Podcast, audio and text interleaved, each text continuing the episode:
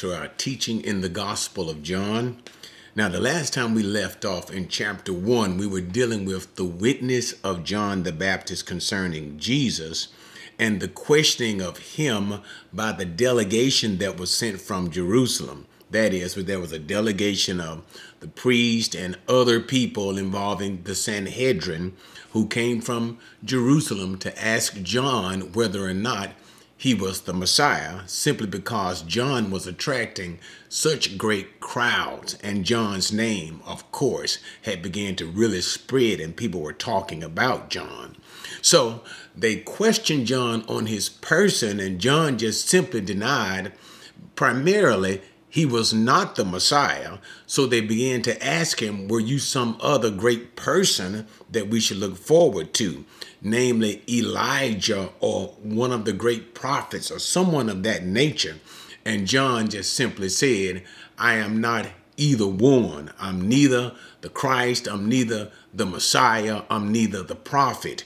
And we also talked about those three particular uh, individual persons uh, last week as how the Jewish people at that time, that is, first century Jews at that time, thought of the Christ or the prophet and what respect they were considering Elijah. That is, Elijah was to come back. But nevertheless, these were three three great persons, and John just simply said, "I'm neither one," but he identified himself as the one who was spoken of in the scriptures, namely Isaiah as well as Malachi, we can see John in. But one spoken of in the scriptures who would come before the Messiah to prepare a people for the Messiah that once John the Baptist's job, once John should identify the Messiah, the people should turn to him in faith and believe in him for their salvation and that the scriptures might be fulfilled, the Messiah of God has come. That woman was spoken of by the prophets. But anyway, John's function, point out the Messiah, and that John did because John began to continue to tell them that, that is, tell that delegation, the Messiah was present amongst them at that time, and he spoke of the greatness of the Messiah. That is, remember, we talked about the thongs of his shoe and even his pre existence.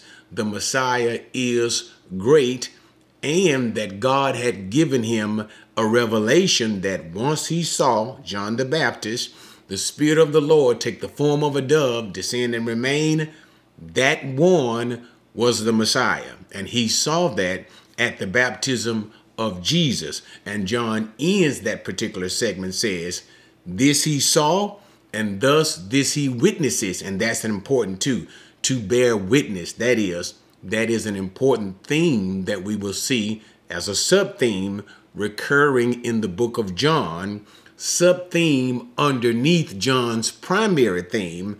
Jesus is the Messiah, the Son of God, a divine being. And remember, the last time we stopped off, we also identified the title referenced Son of God. Go back if you have not looked at the previous video. It is important to understand this. Son of God title does not mean a lesser being than God. It is simply a title that is used to distinguish the second person of the Godhead from the first person of the Godhead, to distinguish the Father from the Son. He is no less than the Father, he is equal with the Father, and even Jewish thinking of that time understood the Son to be equal with the Father. And this is what they reference Jesus, Son of God. So whenever you see that, it is a reference to the divine nature and person of Jesus, okay? Not limited, same, equal as one with the Father. So that title is important. So John ends with that pointing out, saying, the Son of God. Once again, every time we see this, it speaks back to, it becomes the proof of John's intent in his gospel. Jesus is God. God made man, God dwelling with us. Okay, so that's important with all of that. Now, let's continue on with the next section. And what we're now going to see is the callings and some of the first converts to Jesus. Verse 35. Again, the next day, John was standing with two of his disciples, and he looked at Jesus as he walked and said, Behold the Lamb of God. The two disciples heard him speak and they followed Jesus. Okay, so now in this next section, once again, this is the following day, and John, the apostle, the writer of this gospel, has chosen to give us a chronological order of the events. So as he talked about Jesus with those of that Sanhedrin delegation, the point that we just covered, we now move to the following day, and John sees Jesus passing by once again, and again he references Jesus as the Lamb of God. Okay, I can't get into great detail on that. We already discussed it in the previous video concerning the Lamb of God and all that it intimates concerning that sacrificial language as well, sacrificial language as that is, even so much as referring back to Exodus chapter 12, the Lamb, the blood of the Lamb that allows death to pass over it provides salvation and deliverance. All the way back from that particular idea that we see in the Exodus of Moses, those principles, okay? But the Lamb of God, check that video out if you haven't read it, checked it out already. The Lamb of God, he references him again, that double reference with respect to sacrifice and salvation, and also as one who is Messiah. So John here is depicted once again in the performance of his job, his duties to the which God called him to point out the Messiah so that others would follow after the Messiah and believe in him. John is doing so now as he is accompanied by two of his disciples. And so, behold the Lamb of God. So those two disciples heard him and did what was the expectation of God the Father. Once John points them out, follow that one who is Jesus of Nazareth, okay? Follow that one, believe in him as your Savior and Messiah. So those two disciples began to follow Jesus. So John is functioning in his God given capacity, and these two disciples are now two disciples of John are now leaving John, they're leaving John and beginning to follow Jesus. And this is exactly what those two disciples are supposed to do. All who hear John, this is exactly what they are supposed to do. And later on, you'll see what John will say He must increase, but it is necessary.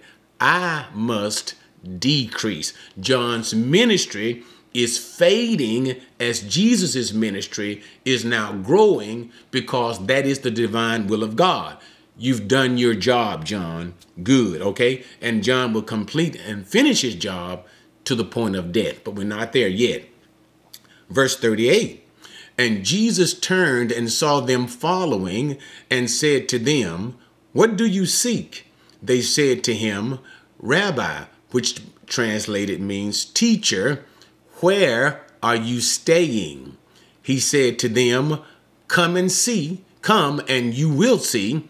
So they came and saw where he was staying, and they stayed with him that day, for it was about the 10th hour. Okay, now this part can somewhat be confusing if you don't understand the Jewish idioms of the first century Jews at that particular time, okay? Especially as it pertains, and what is our context as it pertains to a rabbi, Jesus, and his disciples, okay? So, what do we have?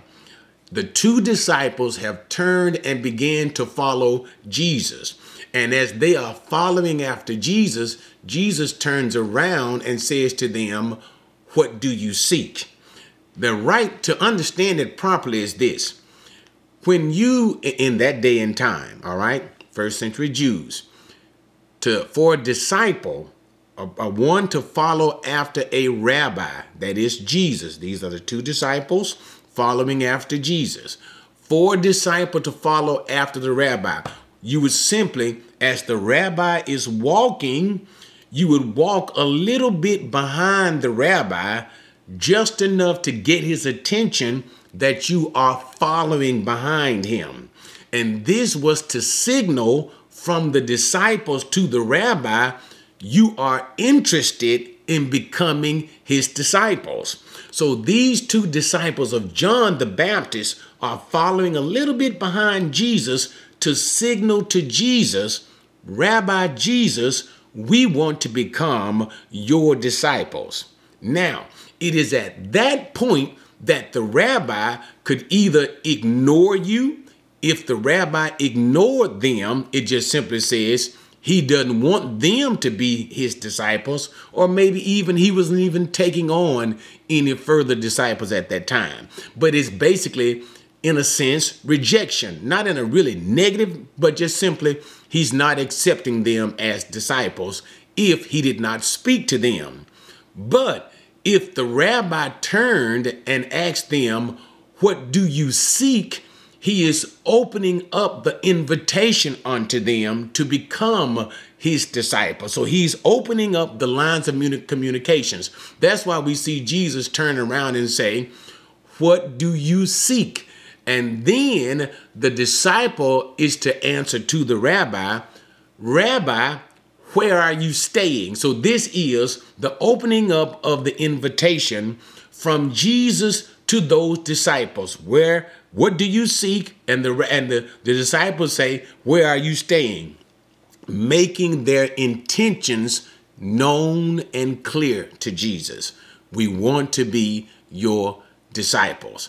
Then at that point, it is up to the rabbi, Jesus, to either accept them or just reject them. And for the rabbi to accept them, he would simply say, Come and see. So, what we have in this particular instance of context is the, the disciples from John following closely behind Jesus, and then they are seeking to become disciples of Jesus, but Jesus has to acknowledge them following him, that their desire to be his disciples, by simply asking, what do you seek? And finally, Jesus would answer, Come and see. That is the invitation of the first century rabbi to accept a disciple. So all of all I was saying is this without rehearsing over.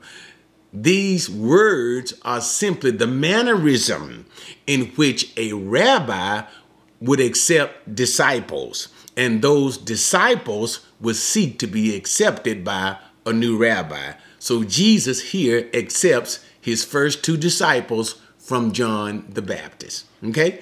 Enough of that. So now let's get into verse. Oh, oh, and then it says it was at that time they began to follow Jesus and they remained with Jesus that day. And it was about Roman time, the 10th hour Roman time, about 10 in the morning. 10 in the morning. Okay? So now let's finish. One of the two who heard John speak and followed him was Andrew, Simon Peter's brother. He found first his own brother Simon and said to him, We have found the Messiah, which translated means Christ. He brought him to Jesus. Jesus looked at him and said, You are Simon, the son of John. You shall be called Cephas, which is, in, which is translated Peter. Okay, so now we see that of those two disciples of John the Baptist who became uh, the first disciples of Jesus, one of them is by the name of Andrew. And this Andrew was the brother of that famous apostle that we know, Simon, also called Peter. Okay, so once Simon, once Simon has become a disciple and follower of Jesus, he is now a disciple of Jesus, he goes and alert his brother. And you can see the energy, the excitement, and the joy that Simon has when he tells Peter. So you have to see that we have found the Messiah.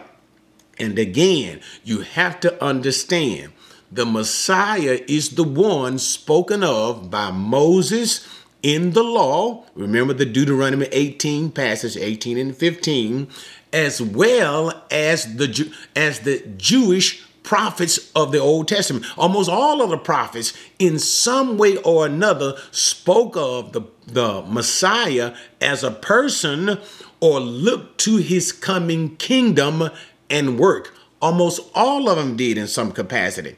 So the hope of the Jewish people was simply to look forward to the coming Messiah. And they had hundreds and hundreds and hundreds of years looking for this coming one. Christos, that's the Greek word for Messiah. Mashiach, Hebrew word for Messiah, the coming one. They looked for him for a long time. And now, all of a sudden, what? There is John the Baptist, and they believe in John. They believe in his ministry, who has now pointed out Jesus of Nazareth is the Messiah, and they begin to believe it, and they and he's welcomed them to follow him with great excitement. Andrew runs and finds his brother Peter, Peter, Peter, or should we even say not Peter, Peter, but Shimon, Simon, Simon, Shimon, that's his Hebrew name. We found the Messiah. I cannot believe it. And this is the atmosphere of excitement that he has when he tells Peter they found the Messiah. Okay? And then it, which means the Christ, that is Christos. We've talked about that. Christos. And so what happens? Andrew brings Peter to Jesus. And when Jesus looks at Peter, he renames Peter. He says, You are Simon, Shimon, which Hebrew, I believe it means to be heard, son of John. And Jesus changed his name to Cephas or Cephas, as in the Greek. But Cephas is fine, it's the same idea, which means stone. Now, this is the Arabic name, and it is translated in Greek as Petros, which we translate in English Peter. So Shimon, Cephas, and Peter, same individual. Shimon, oh, I'm sorry, I'm, I'm keep giving the Hebrew pronunciation, but Simon, Simon, Simon is the Hebrew name. Cephas is the Aramaic name, and Peter is the Greek name. Same person, Simon, Simon, Peter, okay? But Jesus changes his name. Now, this speaks, this is an inference to the part that Peter would play. But speaking of the rock, Jesus is not calling Peter the great rock. Peter is here being called a little rock or a little stone. All right. But Jesus is inferring here to the part that Peter would play amongst his brethren even especially his Jewish brethren. That is, Peter would be a rock, a stone, a foundation, a strength for his brothers. And we can even see that because we know we're going to get a little premature right now. Once Peter will deny him, even before that, Jesus will speak of Peter's future denying of him. Before the rooster should crow, you'll deny me three times. You deny three times that you even know me. But Jesus continued to say, but once you have returned, that is, repented of what you have done, your rest, your relationship has been restored with God because of this great failure. Strengthen your brothers. And we can even see this part Peter plays of being a strength and a foundation throughout the New Testament in the book of Acts as Peter plays a leading role in the book of Acts. So I just simply said all of that. As Jesus here changes his Peter's name, there is an inference to the future role that Peter would play as a foundation strength amongst the disciples. Okay, so he gives him the new name Petros or Peter, namely rock. All right, let's go a little further. 43. The next day, he purposed to go into Galilee. And he found Philip, and Jesus said to him, Follow me. Now, Philip was from Bethsaida of the city of Andrew and Peter. Now, let's just simply stop there. We're going to lay it down. So now we're dealing with Jesus and we're seeing his ministry as he prepares, as John is given, John the apostle is given to us in his gospel, as he prepares, in a sense, of the collection of his disciples, of his first disciples, and in preparation for his evangelistic ministry. And we see Jesus in Galilee. That is important because Jesus' first ministry, he even went to reside in Galilee, right? In Nazareth of Galilee, which is in the north of Judea, right? So he is there, and it is important to understand about Galilee and Nazareth. We'll talk about that as we move through the text, but nevertheless, this is important to understand Jesus' first center of ministry, right? So he is in Galilee, and what happened? He is passing by, he finds Philip. Now, notice here, Jesus himself finds Philip, and Jesus calls Philip. And this is what he means when he simply says, To follow me. That is, it there is an insinuation not simply to follow Jesus on a temporary basis, but to follow Jesus in the permanent sense of being a disciple. The same thing that we began to see dealing with what? Andrew and Peter. It is the following Jesus in the permanent sense as a disciple in his in his ministry to see of him, see things concerning him, to be a first-hand witness of him. Okay, but anyway, so this is what he says unto Philip, follow me. And it just simply says Philip was from Bethsaida. This is north of the Sea of Galilee, a same city to the which Andrew and Peter belonged. 45. Philip found Nathanael and said to him, We have found him of whom Moses in the law and also the prophets wrote, Jesus of Nazareth, son of Joseph. Nathanael said to him, Can any good thing come out of Nazareth? Philip said to him, Come and see. Okay, so now we see what? The same energy that Andrew had in finding the Messiah, that he had when he told his brother Peter. We see this same energy and excitement of finding the Messiah that Philip has when he tells his brother Nathaniel. I'm sorry, when he tells Nathaniel. But there is a a, a, a, a, disappointment in the sense in Nathaniel when Philip comes to bring him such good news. Naturally, to hear that the Messiah has been found should bring great joy. But once Philip came to tell Nathaniel of the Messiah, Nathaniel kind of brushed it off a little bit. And this and the reason for this brushing off was Jesus was from Nazareth. So let's go back into the verse. I don't want to go too far in the explanation without doing proper exegesis of the verses. So what happens? He says, What? This is Philip. We have found the one that Moses in the law and the prophets.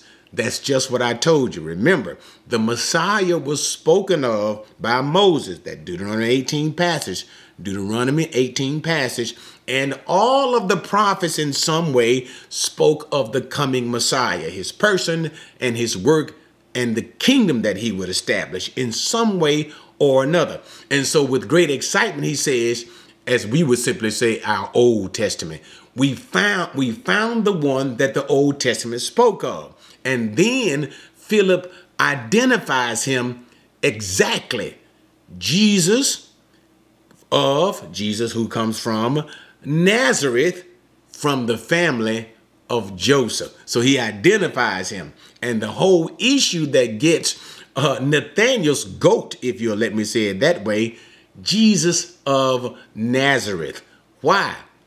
Nazareth is in Galilee. There was always considered to be nothing that would come out of Galilee concerning uh, greatness uh, uh, uh, no great schools, shivas, no great school, shivas, no great schools or, or, or, or intellectual thought. You know, Galilee was considered a nothing. Nazareth expressly was considered a nothing city. Nothing, nothing special about Nazareth at all. And so this was the reply of Nathanael. What good thing can come out of Nazareth? Nazareth is nothing. But let me pause. Let me pause right here to once again show you one of the divine principles of how God Himself does things. We see that in the writings of Paul when Paul talks about the salvation, and I don't want to get too deeply in that. Oh my God, because it'll run deep. The salvation and the election of God amongst the Corinthians. And Paul said in First Corinthians, look because they had an issue with pride. That's why you always hear the Bible and you'll always hear me hammer at pride. We have pride. All of us do. God hates pride. Why? You've heard me, you've heard me say it again in my teachings a million times. Salvation is of God alone. Glory to God alone. So what do we see? Back to the first Corinthian concept. Paul said, look amongst you how God not many mighty are amongst you, not many noble men are amongst you, but how God have chosen the, the weak things and God have chosen the things that are nothing that God could uh, bring to nothing to shame the big things, the glorious things. Why? Paul said, so that no flesh should glory in God's presence. Why? Salvation belongs to God alone. Glory to God alone. He takes from the little things, He takes from the nothing things.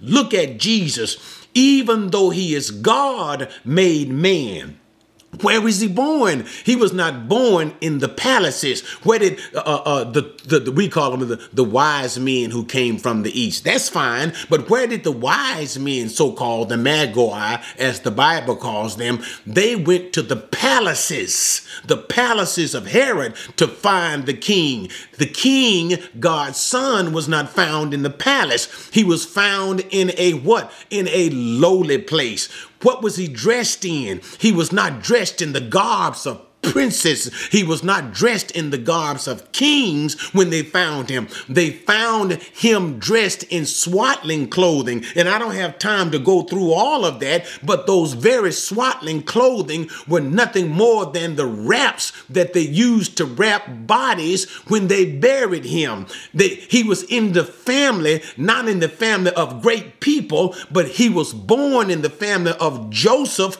a poor carpenter of nothing nothing. God always uses the nothing to bring to nothing the things that are, the things that are mighty, and those who think they are something. What did Paul say? For if you think of yourself to be something when you are nothing, you have just deceived yourself.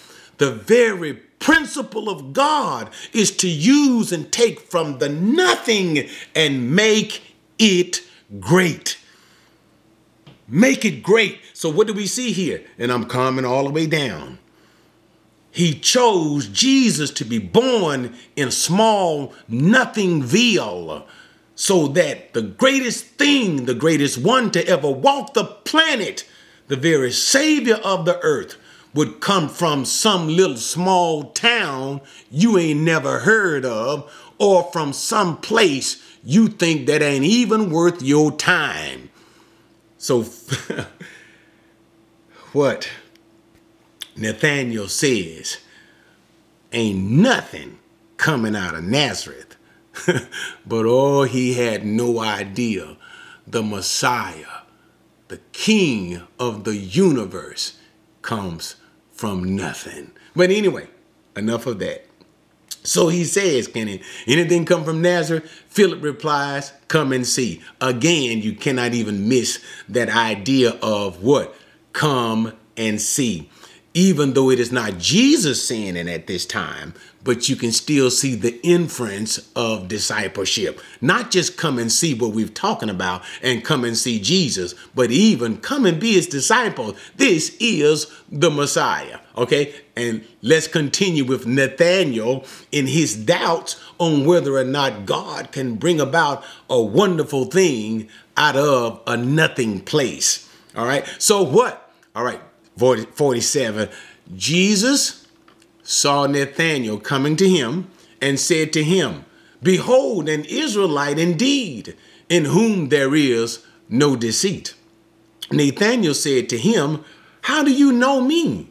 Jesus answered and said to him, Before Philip called you, when you were under the fig tree, I saw you. Nathanael answered him, Rabbi, you are the Son of God. You are the King of Israel. Now let's deal with that because there's a lot to unpack here. So now Nathaniel is on his way. You know, Philip is bringing Nathaniel to see Jesus, and Jesus begins to behail Nathaniel to see him before Nathaniel begins to interact with. So he looks at him and see him coming, right? And so he says to Nathaniel, he says, Behold, he said, Indeed, you are an Israelite in whom there is no guile. Now, there are two things to be stated about it. So I'm going to try not to get excited so I can explain it. An Israelite in whom there is no deceit. That is, if we were to say it in our vernacular today, this is an Israelite who tells you just like it is. He tells you exactly what is on his mind. He doesn't sugarcoat it and he doesn't try to fake you out as to to speak one thing, but in reality, he's thinking something different. He is an Israelite without hypocrisy. And notice this relates back to what? When Philip came to his brother Nathaniel, talking about we found the Messiah, what did Nathaniel do? He didn't even try to pretend. He said, Man, ain't nothing good coming out of Nazareth. So Jesus begins to let him know I am aware of who you are. I am aware of what you said outside of my presence, even as you begin to, you were saying these things to Philip. Okay, so Jesus makes him makes lets him know he is aware of his person and what he has done already. But Let's continue on. So once he does these things, so Nathaniel is shocked. He said, mm, okay, well, how in the world, Jesus, do you know me? And then Jesus said to him, here's important. Even before, that's important, guys, before Philip called you, that is, before Philip ever came and told you about me, when you were under the fig tree, Jesus tells him his exact location that when Philip came to tell him, We found the Messiah, you were sitting under the fig tree.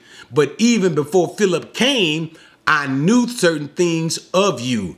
I saw you. Or we can even say, I know you. So Jesus lets him know he knew where he was and he is going to int- intimate he knew what he was thinking, but not right now. I was looking at you. So this is absolutely astonishing. How can a mere man know me, know where I was, and be aware of my interaction with another man and he wasn't there? And so remember, the whole idea is we found the Messiah. Okay, that's the whole idea. So now Nathaniel be- becomes a believer. Remember, he had great doubt. Can anything good come out of Nazareth? Not out of that broke down town. And now he becomes an excited believer. And notice what he says. He says unto Jesus, once Jesus says, I saw you and I saw you under the fig tree. I know what kind of man that you are. I know the interaction that you had with Philip. Nathaniel is now excited and he says, Rabbi, that is to say, teacher. But notice what he says to him. He gives him two references. He says, What? You are the Son of God. In other words, no mere man could know what you know. Only God can know what you know. And remember what we were saying earlier in the introduction to this teacher concerning even last lessons. Son of God is a reference to the divine person.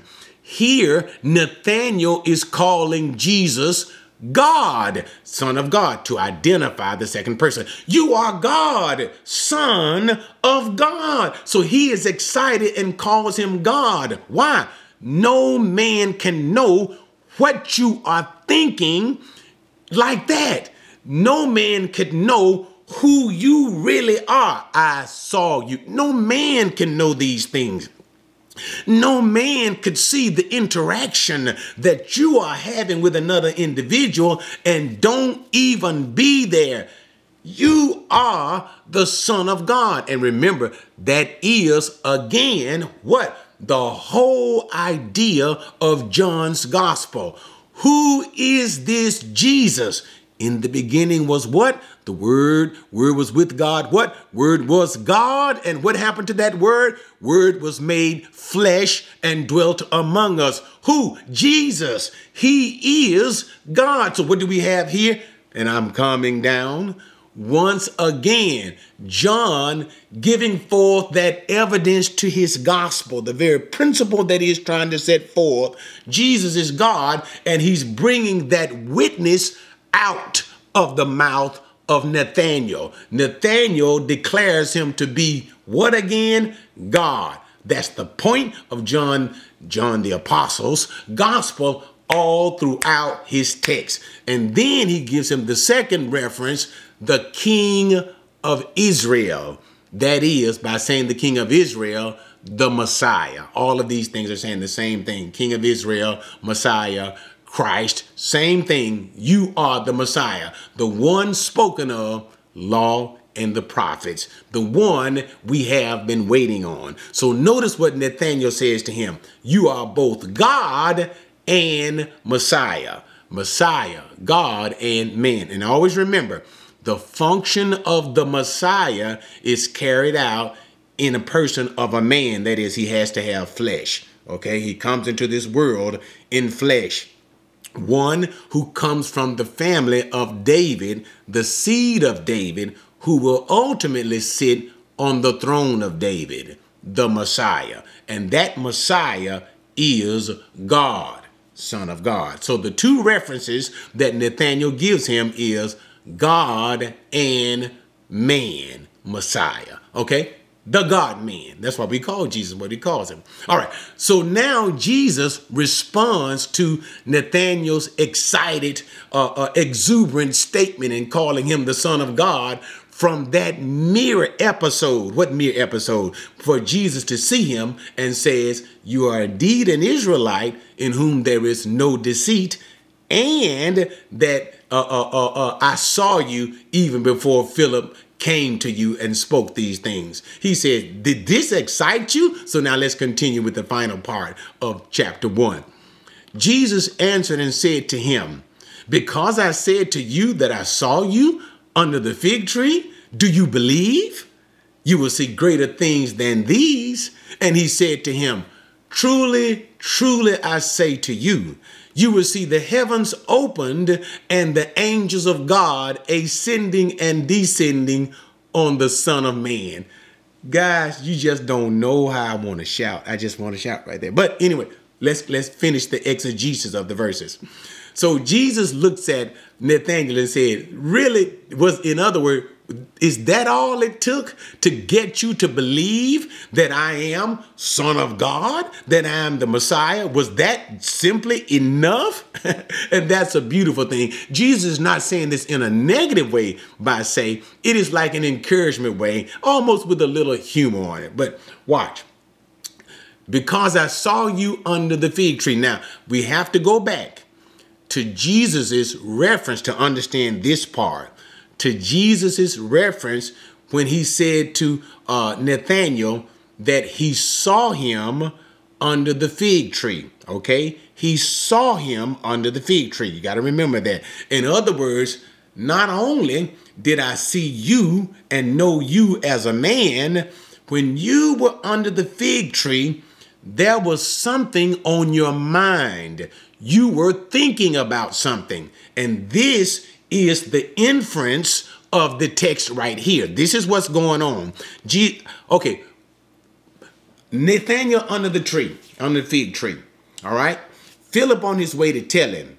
Nathaniel under the fig tree, and he's thinking the reference when Jesus says, or he says to him concerning Nathaniel, an Israelite in whom there is no guile, is taking us back to Jacob in the book of Genesis. Remember, Jacob in the book of Genesis was the, uh, uh, uh, the, the son of Isaac, and he was the cro- the crooked son. In other when I made the crooked son, remember how Jacob was called the heel catcher in Genesis. I think it's in chapter 28. We deal with the birth of Jacob whatever I had to go and verify that reference I just gave you. But we all know Jacob, the heel catcher. Jacob was the trickster. Jacob was called the deceiver who deceived his brother Esau out of his birthright. Y'all remember that whole issue. And now that is what Jesus is beginning to reference as he is referencing not only the person of Nathaniel. What did Jesus say about Nathaniel?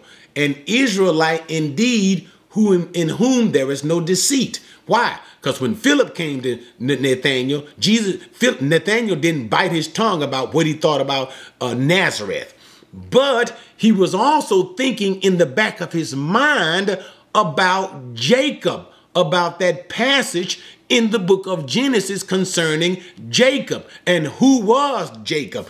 Jacob, before God worked out in his life, of course, Jacob indeed was a deceiver. He was a heel catcher, unlike Nathaniel. So you have to kind of put all of that mishmash that Jesus is bringing out concerning the person of Nathaniel, who he is not a deceiver, and concerning what Nathaniel was thinking about when he was sitting under the fig tree. So what happened? Okay, let's go. Let's go back. Let's go back. I saw you under the fig tree, right? Do you believe? You will see what? Greater things than these. Now let's deal with that. Jesus saying, just because I spoke of how I saw you, and indeed that was a miraculous thing. How I saw you under the fig tree, knew you, and things of that nature. If we had to say it in our terminology today, we would simply say, You ain't seen nothing yet. And so Jesus is simply saying to Nathaniel, this was a little, at first, a little miracle. He said that was nothing in comparison. Once you begin to follow me, when you walk with me, Nathaniel, you ain't seen nothing. Those little words about me seeing you, knowing you, yes, it is a miracle and it is something great and astounding to know a man's mind, to read a man's mind, to know a man's, oh, it is something great. But Nathaniel, you ain't seen nothing yet. You follow me in my ministry, and guess what? Truly, truly, as you begin to follow me in the future, you will see. You will see the heavens open and angels ascending and descending. You are going to see things that I do, things concerning me like the heavens open up and the attendance of the angels of God. You gonna see stuff you ain't never seen before. You will see the eyes of the blind open. You will see the ears of the deaf open. You will see the lame and men who have never walked walked. You will see God's glory on me. You will see God's glory in and through me. And even so, now let me bring you guys all the way back so we can close it. You will see the heavens open and the angels of God ascending, descending upon me, the Son of Man. Notice what happened in the story of Jacob. Let's go back. The one who had deceit, Nathaniel. In the story, and Nathaniel had no deceit. But in Jacob, what did we see? Jacob because he tricked his brother Esau. Esau wanted to kill him, and then his mother went to the, his father, trying to keep him alive, and said, "Send him off to his parents, and there to his to her brother's house, her father's house." Okay, and so Isaac sent Jacob off to Laban, his brother-in-law, and as Jacob was going on to his to his uncle's house, Jacob's uncle's house, Isaac's uh, brother in law, Rebecca, her brother, as he was on his way, he fell asleep at a certain place, and I believe that's the Genesis chapter 28 thing here. He fell asleep at a certain place, head on a rock, and Jacob had a dream. And what was going on in the dream of Jacob? He saw angels of God ascending and descending upon this giant ladder in that place. Jacob woke up from that place and said, Indeed, this is the house of God, Bethel. Okay, calming down. What was Nathaniel thinking about? Under the fig tree, he was thinking about Jacob and the instance of when he saw the text, that is the text, when Jacob was dreaming and saw angels ascending and descending. So Jesus uses this same language to about himself. Angels ascending and descending, a marvelous and a glorious thing. He uses this language to say unto Nathanael, Not only did I know what you were doing, what you were thinking, I know precisely what you were thinking. Nathaniel, you were thinking about Jacob, and in the text where he was considering where what? The angels of God were ascending and descending upon Jacob himself. So Jesus gave a dramatic display of divine knowledge. So you can see, so and that's when he said simply okay. and all of that was to say in the roundabout way, Jesus saying to Nathanael, He is God. He was exercising divine knowledge, and therefore he affirms what? Jesus affirms Nathanael's statement You are the Son of God. Only God can know these things. And Jesus simply finishes it and simply says to him, You ain't seen nothing yet man, there are going to be some wonderful miracles and signs that only God can do, which is a purpose of John's gospel. All right. All right, guys. I know I got way too excited, but thanks for joining me. What did we just see? Jesus calling of his first disciples and his receiving of his first disciple in preparation for his ministry. Okay. And again, what else did we see?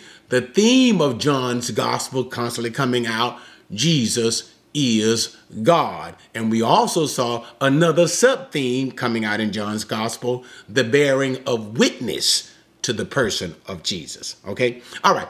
Remember, guys, once again, uh, I'm glad that you guys have joined me. And I want to say before I say anything further, to those who have supported this ministry financially, thank you. Of course, we need your support and we ask for your continued support. So if these teachings have been a blessing to you, if they've been a blessing to your life, encouraged you, and if they have helped you on your spiritual journey of understanding the scripture, then I ask you to come alongside with me and support the ministry. We do need your support in all of these things.